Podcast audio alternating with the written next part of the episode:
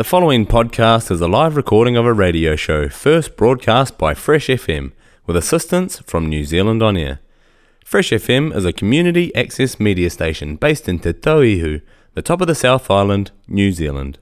If you or your group would like to know more about how you can have a program on our station, please contact us.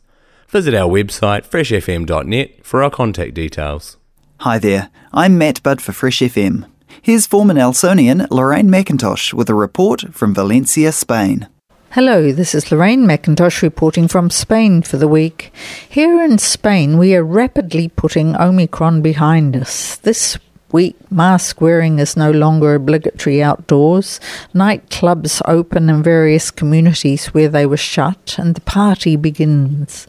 This weekend in our town, the town hall had paid for a band to play in a nearby square most of the weekend, with open air bar facilities set up.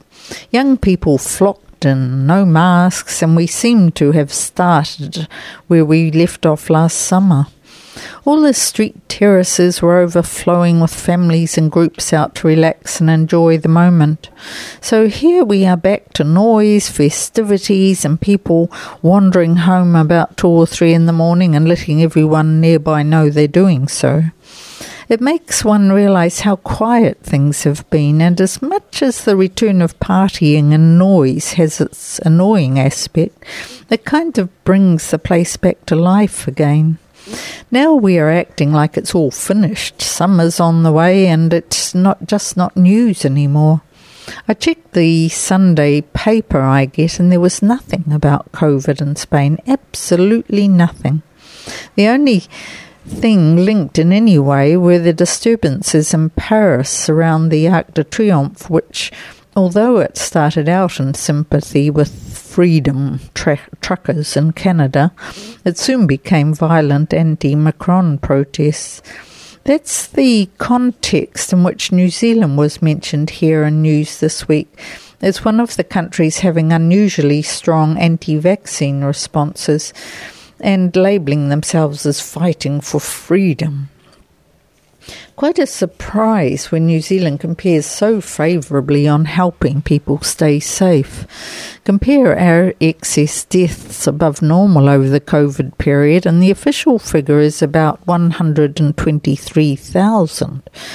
Even with putting all this behind us at the moment, we have more dying per day than New Zealand's total.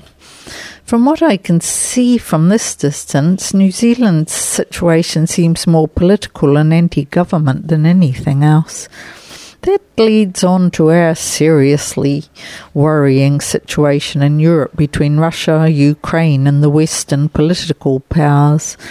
This week we had the warning an attack was imminent and could be within hours. Constant scenes of really scary weaponry and various reports of meetings or talks with Putin by Macron, Johnson, or Biden all add up to a lot of confusion.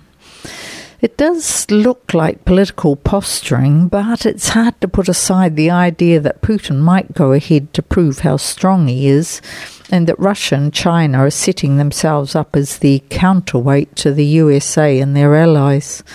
I prefer China's insidious Belt and Road Initiative approach to outright warfare, though. One way or other, this all affects gas supply to Europe and further pressure on energy prices.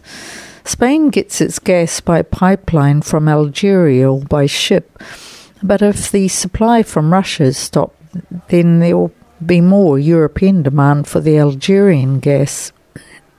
Meanwhile, we aren't getting much Winter Olympics news, but it was reported here that Zoi Sadowski Synnott won New Zealand's first ever Winter Olympic gold. Way to go.